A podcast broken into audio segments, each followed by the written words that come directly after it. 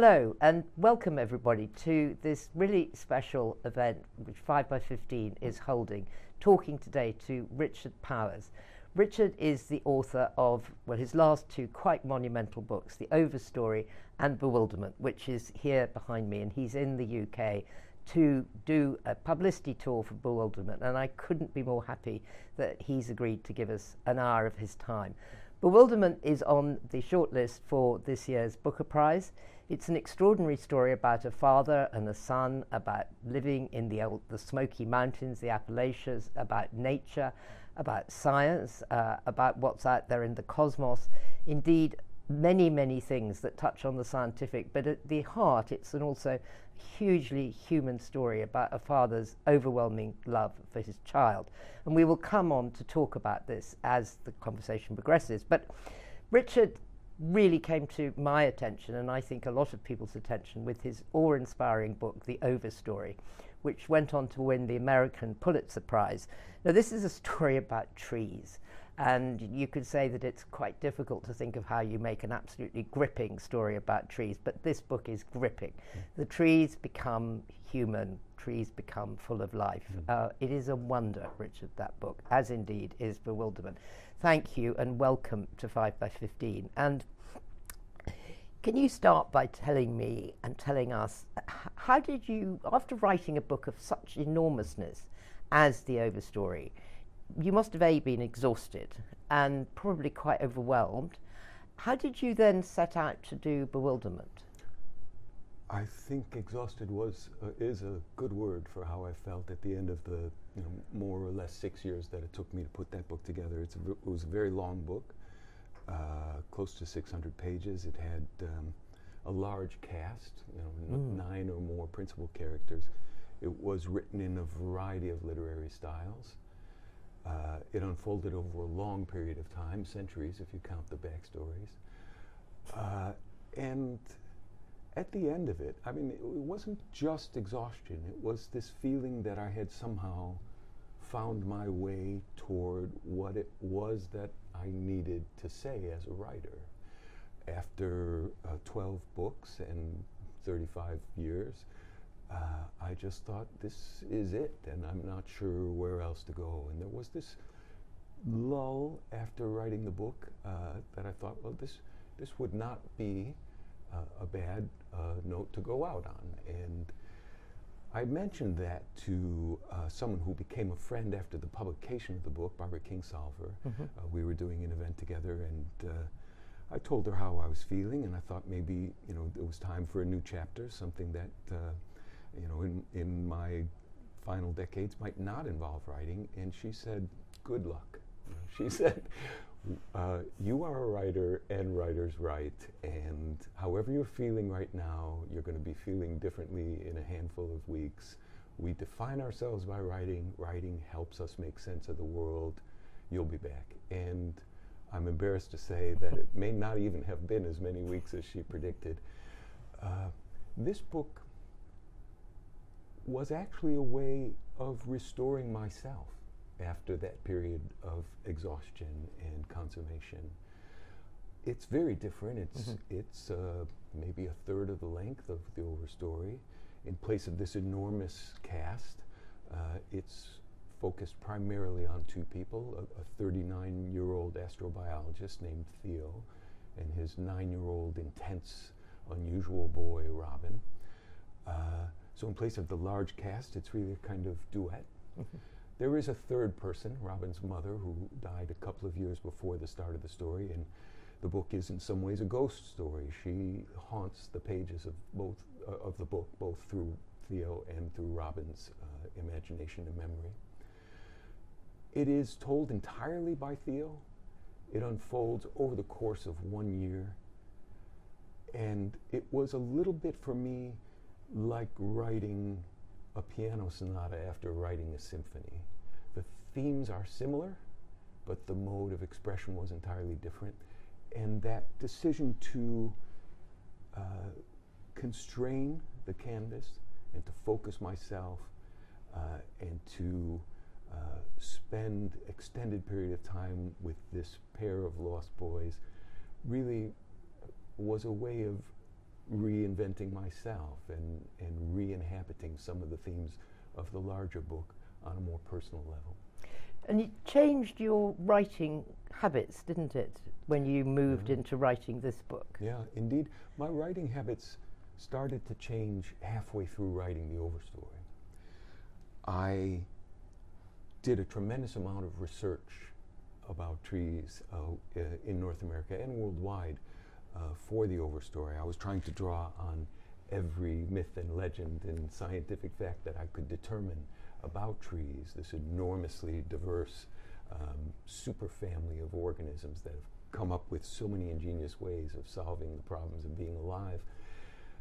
As I was doing this reading, I ended up reading over 120 book length studies of trees uh, to, to research this book. But I, I kept reading, A, about how little old growth forest there is left on the continent of North America. In the United States, something between 2 and 5% of the original forests that covered the United States remain in an uncut form. That astonished me just in itself to understand that everything that I had ever seen and thought was a forest was actually just a recovering forest, Mhm. second growth, uh, you know, 100 years or less. And that there were only these small pockets of primary forest remaining. And I kept hearing that if you wanted to see primary forest, uh, eastern broadleaf deciduous forest, that the best place to go was the Smoky Mountains uh, down in southern Appalachia, so Tennessee, North Carolina. Uh, that the largest contiguous chunks of old growth forest uh, were down there in these in these mountains, uh, maybe 120,000 acres of forest. So not much, but uh, a, a huge fraction of what remains. I went down there just as a research trip, and just I was I was writing. I needed to see what a primary forest looked like. I booked three days to go down there. And as I hiked up from the recovering forest into the primary forest, there was a, a distinct threshold, Mhm. almost from one step on the trail to the next, where it was, I, I've compared it to The Wizard of Oz when the film goes from black and white to color. You know, the, the smell was different, the sound was different, uh, uh, the light was different. Uh, it was obvious that there was a much higher species count. Uh, the, the whole look of the forest uh, was like nothing I'd ever seen. And it shocked me because I'm an Easterner. I thought I knew what an Eastern broadleaf forest looked like, and suddenly here I was in this place realizing I'd never seen a healthy, fully functioning Eastern forest before. And this is my patrimony. This is, this is what the, the half of the continent looked like before Europeans got to it. I was still thinking about that three day excursion eight months later, and it was obsessing me. And I thought, well, this got to tell you something. And I decided to go back and buy a house, and I've been living there ever since. That was five years ago. Uh, and since moving to the Smokies, it's really the first time that I can say that I have actually lived where I live. Mhm. That is to say, where I felt that part of what I was doing every day was trying to return to place, to figure out what that place could and wanted to do, what the agency and affordances of this place were, what the native species are. The Smokies are extraordinary. It is one of the most biodiverse places on Earth outside the tropics. And I learned something almost every day about this incredible diversity of life. I went there for the trees. There are more species of trees in this half a million acre national park in my backyard than there are in all of Europe from Portugal to Russia. And that in itself was worth moving across the continent for. Uh, I came for the trees, I stayed for the fungus and the invertebrates and the mammals and uh, the flowers. Uh, and the difference in my life, in my work patterns since moving to the Smokies is really quite dramatic. For most of my life, I thought of my work first. I thought that my productivity, the products that I was making with these books, was the thing that organized me and my purpose, my, my meaning. I would wake up in the morning and write my thousand words. I would stay chained to my work area until those thousand words were done, and then the rest of the day was mine to do as I wished.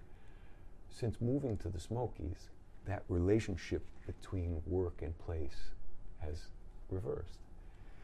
I now wake up and say, What's happening outside? You know, I look out the window, I walk out onto the deck, I see what the weather is, I think about what the season is, what's in bloom, what's in fruit, what's in flower, where the animals will be, what elevation they'll be at, uh, and where would be the most interesting place to be on this day. Hmm. And if the weather permits and the season permits, I will go outside first because living where I live, making this connection to the more than human all around me was the work, not making the books. So uh, the, the being out, seeing what there is to see, uh, is now the organizing principle of my mornings. I will say, uh, to be honest, that I often don't have to hike very far before characters and scenes and ideas and sentences do begin to uh, uh, to, to occur to me because Barbara Kingsolver is right. Uh, writers do organize the world through words.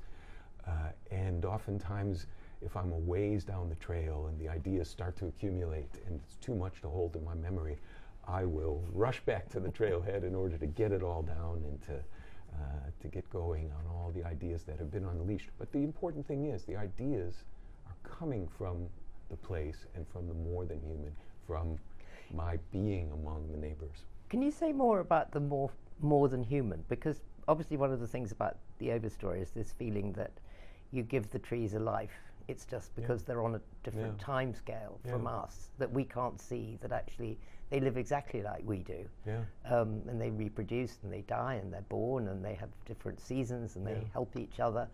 Was there a moment that you realized that? The moment that I began to understand that was when I was teaching at Stanford in Northern California and hiking up in the Santa Cruz Mountains in the recovering redwood forests. And even a recovering redwood, you know, even a redwood that's only been around for 100 years is an astonishing tree. I mean, they mm. can do a lot in a century.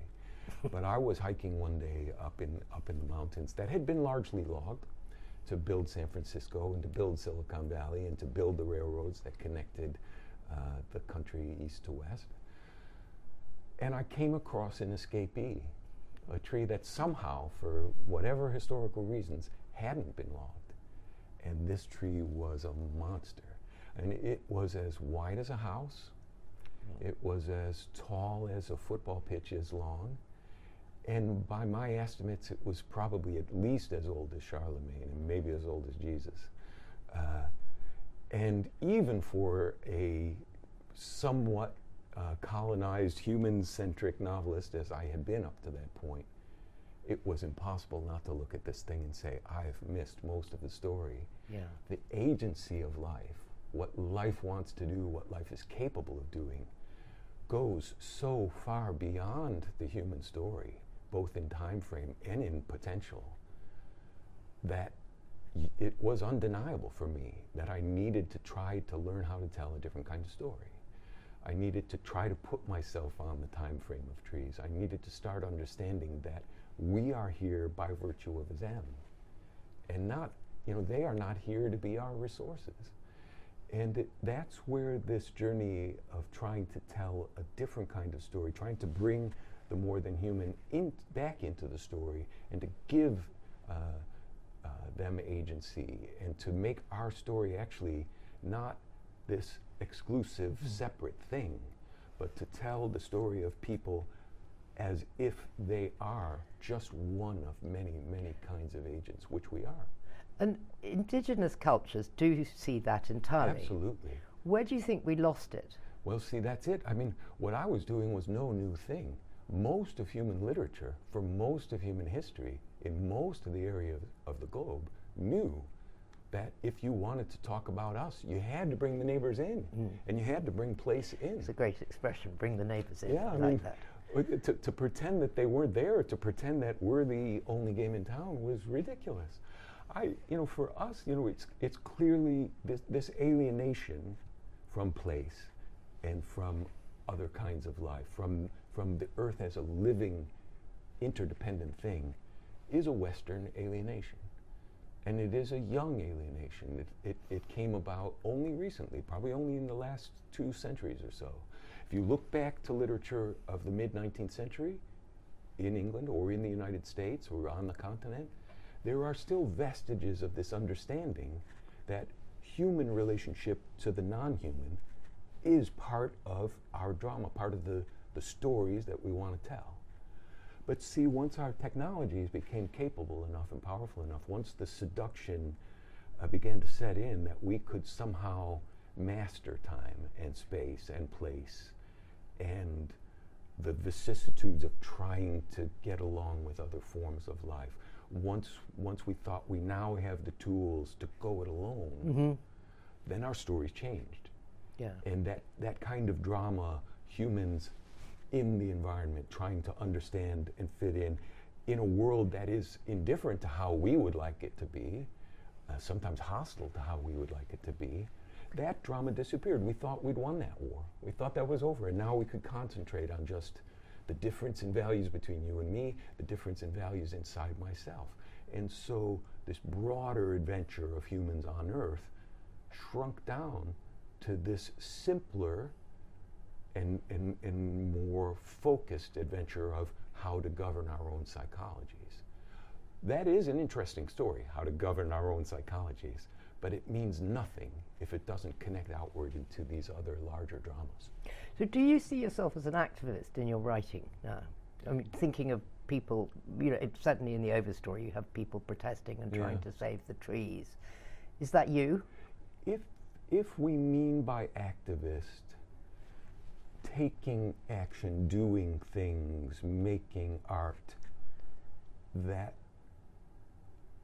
will work toward transforming people's understanding of themselves and where they are, then yeah, I, I wear that label proudly. Um, um, the thing is, this kind of literature, this kind of belletristic high literature that, that we're talking about, this recent invention uh, in the West, would look down on that word a little bit. You know, there, there is a sense in which the aesthetic that we've become really expert at uh, wants to remove the moral urgency of the author and, and wants to tell stories where morality is fluid, everyone is both a hero and a villain. Uh, it, it's, it's improper somehow to guide the story towards some uh, larger revelation Or towards some moral certainty? yeah, that's right. That's right. I think this culture of human exceptionalism, this culture of commodity mediated meaning, has forgotten that there are other places to locate purpose. See, we've put it entirely inside each individual. Mm-hmm. You know, this, this kind of more or less neoliberal culture that we've arrived at and that we think of as sort of the inevitable arrival point of history places meaning inside each individual. Say, you invent it for yourself, by yourself, do the best you can, go, go forward, grow, accumulate, uh, make meaning wherever you find it possible. And our stories are simply about people trying to do that as they collide against other people who are trying to do it in different ways. But what if, Mm-hmm. you know, we went back to these other ways of understanding purpose, where we migrate meaning out of individuals into this larger drama out there? You know, what if we began to tell stories again where purpose consists of finding, each individual finding the reciprocal interdependence, the interbeing of creation, and remembering how this astonishing unfolding of life on this planet is what it is by virtue of all the other living things around it. That's what that's how we evolved. We did not evolve as some separate thing with agency where nothing else had purpose or agency. We devolved we evolved in the middle of all these other creatures also finding meaning and purpose in figuring out how to survive the world. So when bewilderment gets badged as a science fiction, which I saw that Mm. it did, I mean, I, I only saw this in The Guardian, it may be true in Mm. other places, it made me really sad because it, when one thinks of science fiction, you think of it as being something that isn't already happening around you and, and real. Mm. And I think that as readers and as people, we approach science fiction in a different way. And it seems to me a, a big failing that we don't somehow absorb a book like that as just a story that is real. Mhm. And that you have a really nice line about um, life is something we need to stop Mm. correcting Mhm. about Robin. And I thought that that the whole of that book kind of is, is summed up in that, that title that Mm. you know it's about letting go, not not wanting to take power, not wanting to cut down the trees and all those things. But when it gets pushed away from you by the science fiction label, does Mhm. that upset you? Well, yes and no. I mean, I, I'd like to point out that while literary fiction was establishing itself as a kind of top dog and denigrating other genres, sometimes looking askance at science fiction because it wasn't psychologically sophisticated, that it was dealing with ideas and philosophy and these other things that literary fiction could sometimes think of as crude, that in fact science fiction was had never left these kind of essential questions about Mhm. human relations to the non-human that literary fiction is now learning to recover. So I don't necessarily think of being labeled as science fiction or speculative fiction as a demotion. But I understand what you're saying too, that if it takes away from the idea that this is actually also a psychologically realistic novel and intent upon describing in as rich a way possible the love for this father for his son, the love for his son, the son uh, for his vanished mother, the love of these two lost boys for the world around them.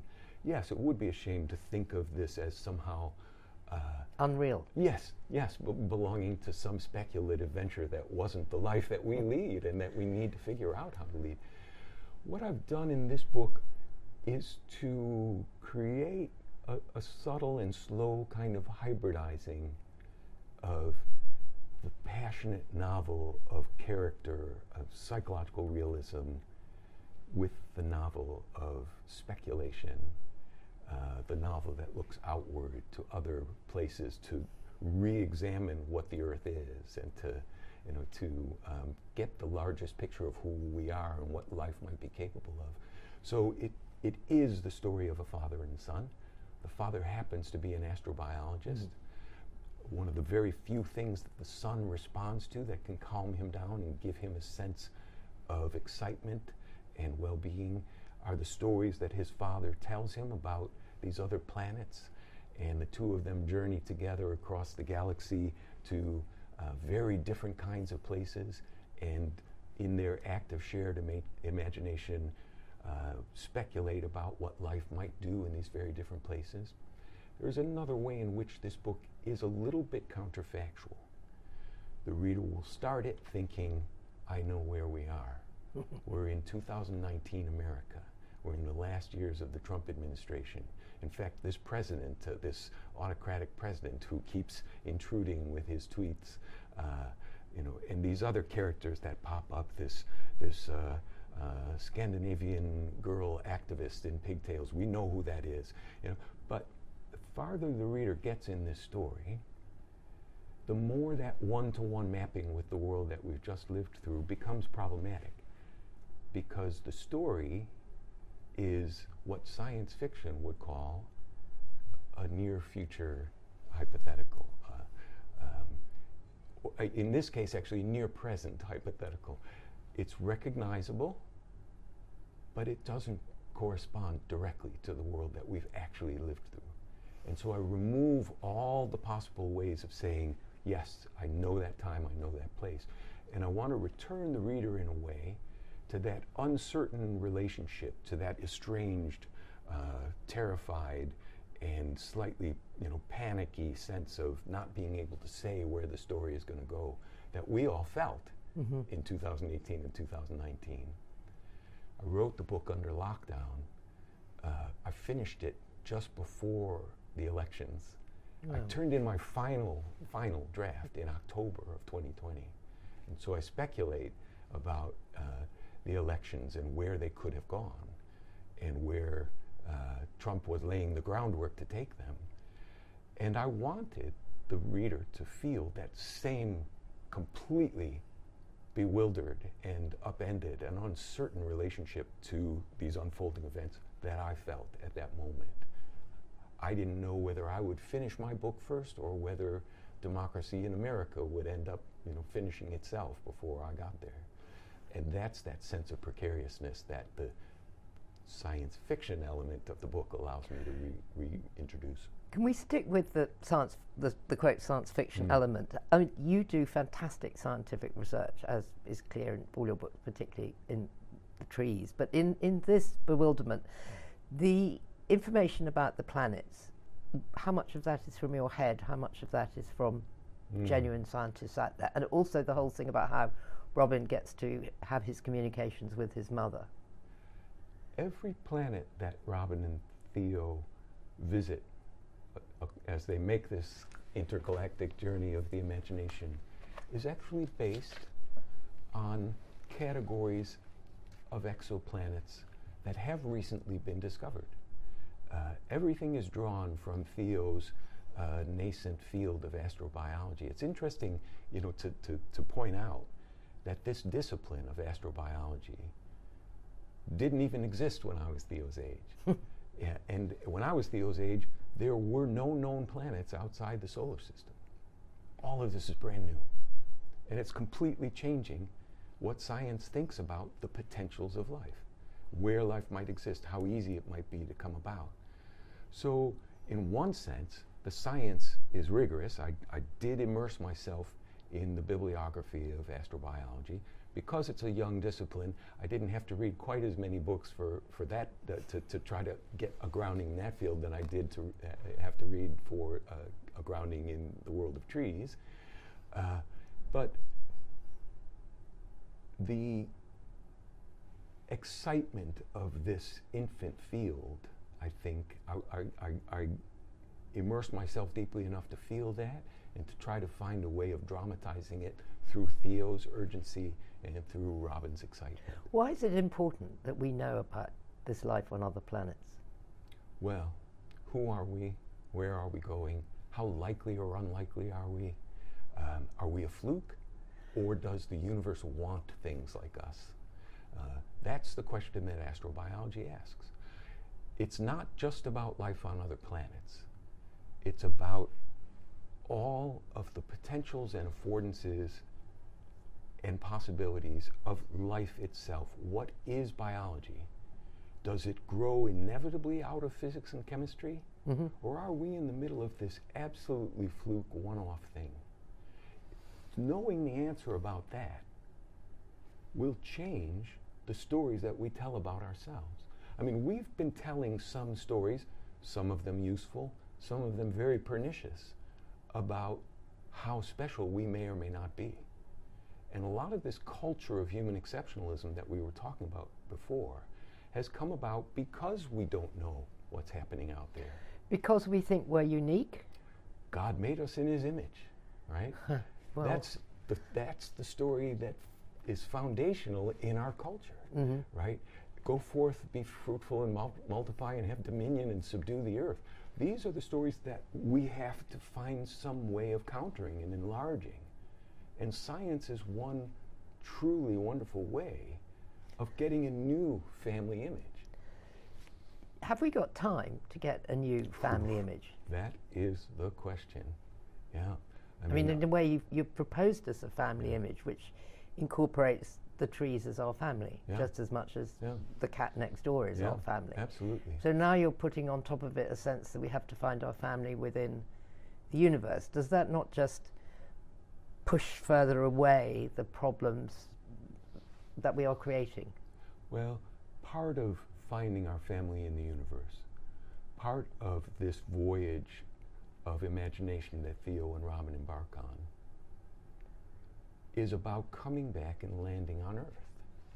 It's about saying there is alien life, and it's everywhere. It's all around us, and it's stranger and more intelligent and more full of potential than we ever imagined. We just have to stand still and attend to it and watch it and remember it and learn it again. That's what looking outward can do. It can cause us to look back around at all these things that we've taken for granted. What do you feel about someone like Jeff, Jeff Bezos whizzing off to space and thinking he might, you know, we can Yeah. trash this house and go and get another one? Yeah, that's not the right story.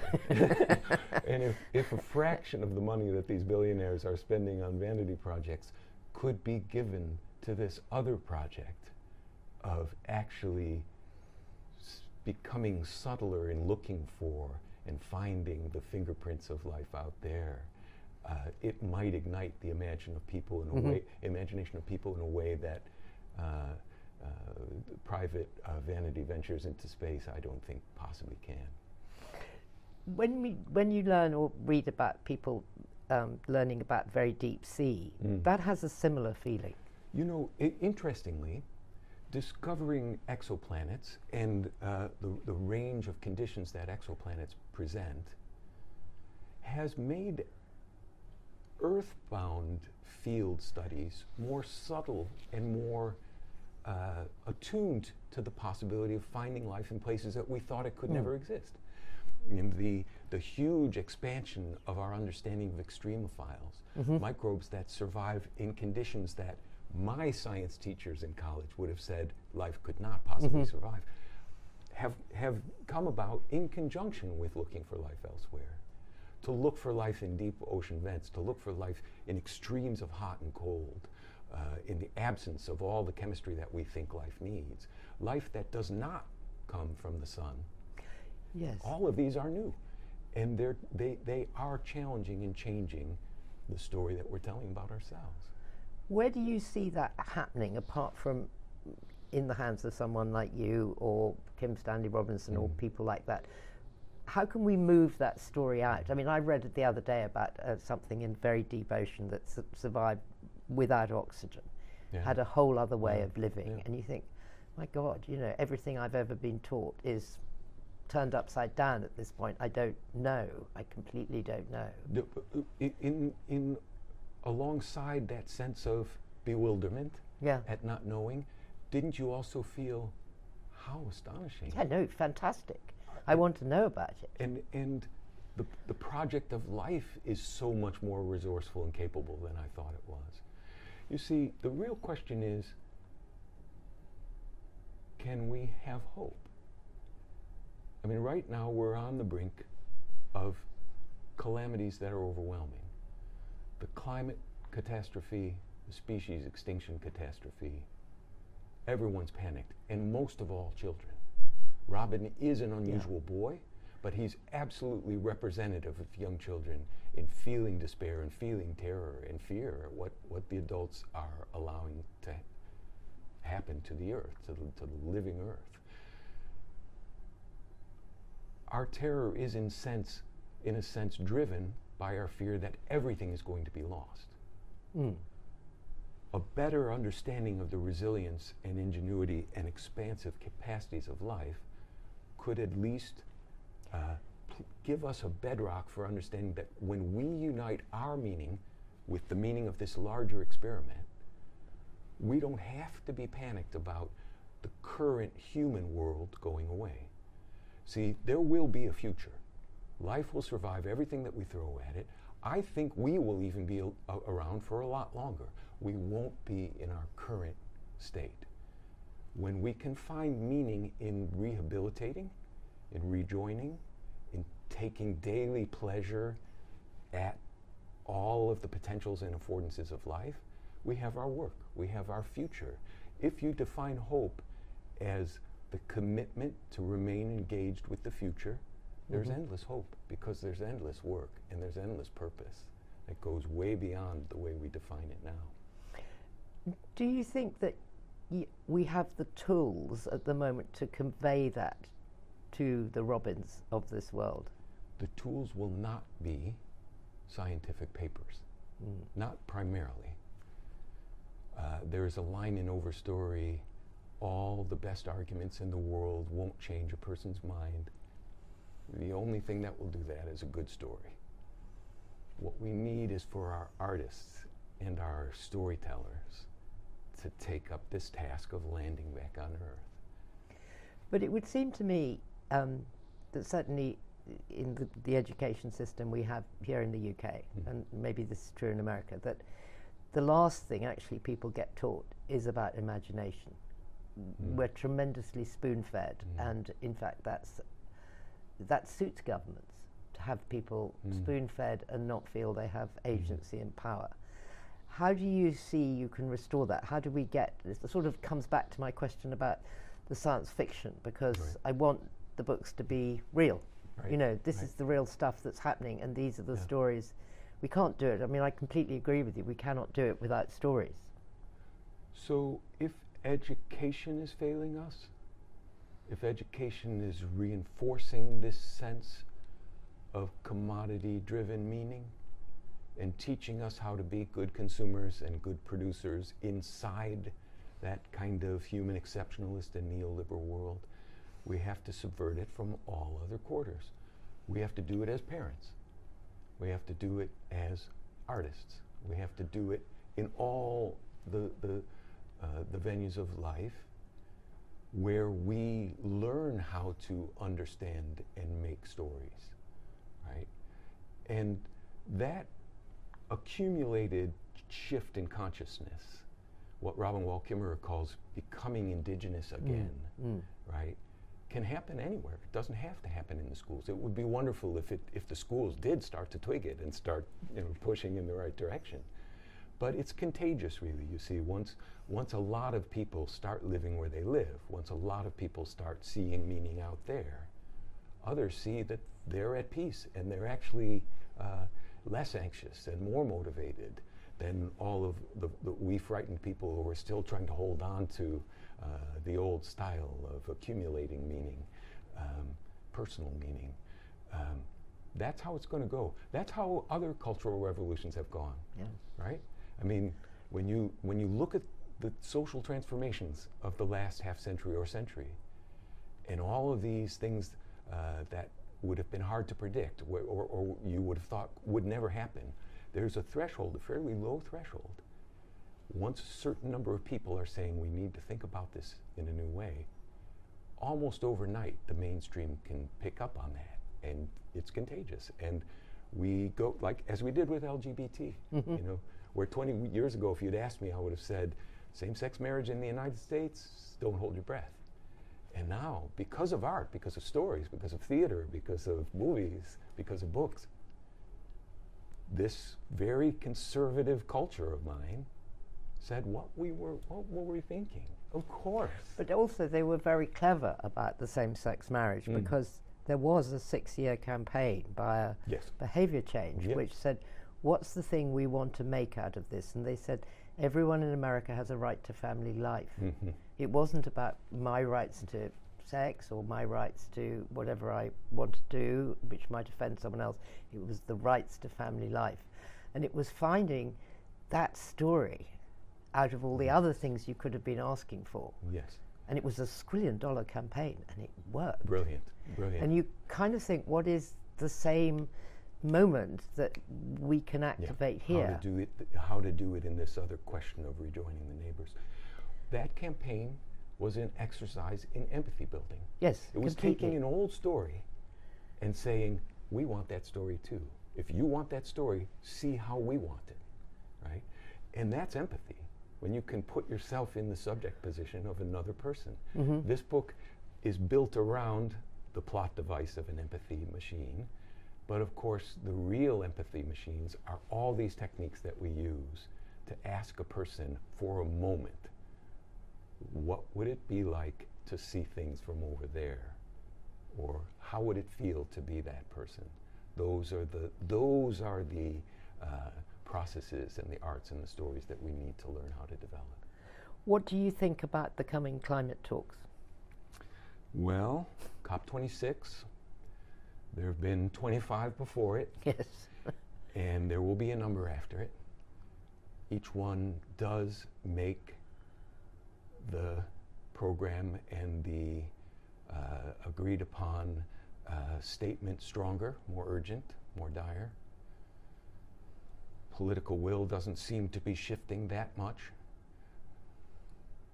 I think exciting things will happen at the conference, not only by the co- conference participants, but lots of artists and, and uh, public that have gathered around it and are using that summit uh, to, to produce empathy machines of their own.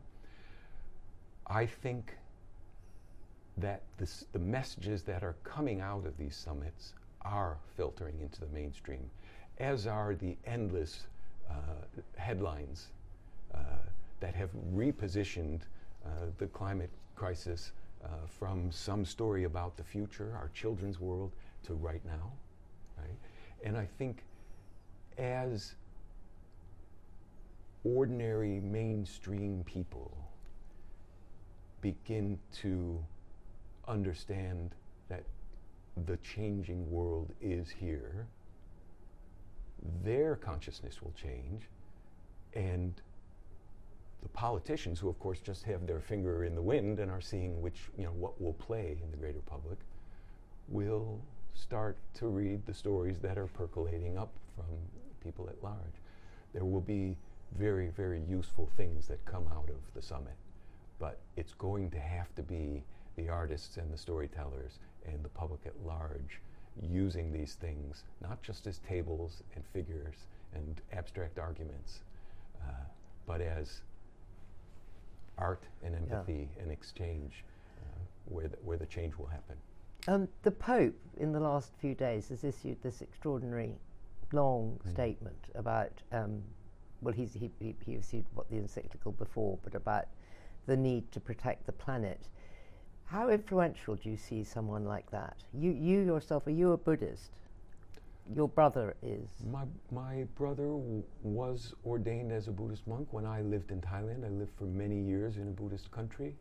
As I wrote this book, uh, when I went back to revise it, I was surprised at how much Buddhism there is in the book, and I was realizing that I was channeling my own childhood relationship with that religion and, and the culture of a country that I was living in. Uh, how much a role can religion play in this shift in consciousness? I think is the, is the broader question that we need.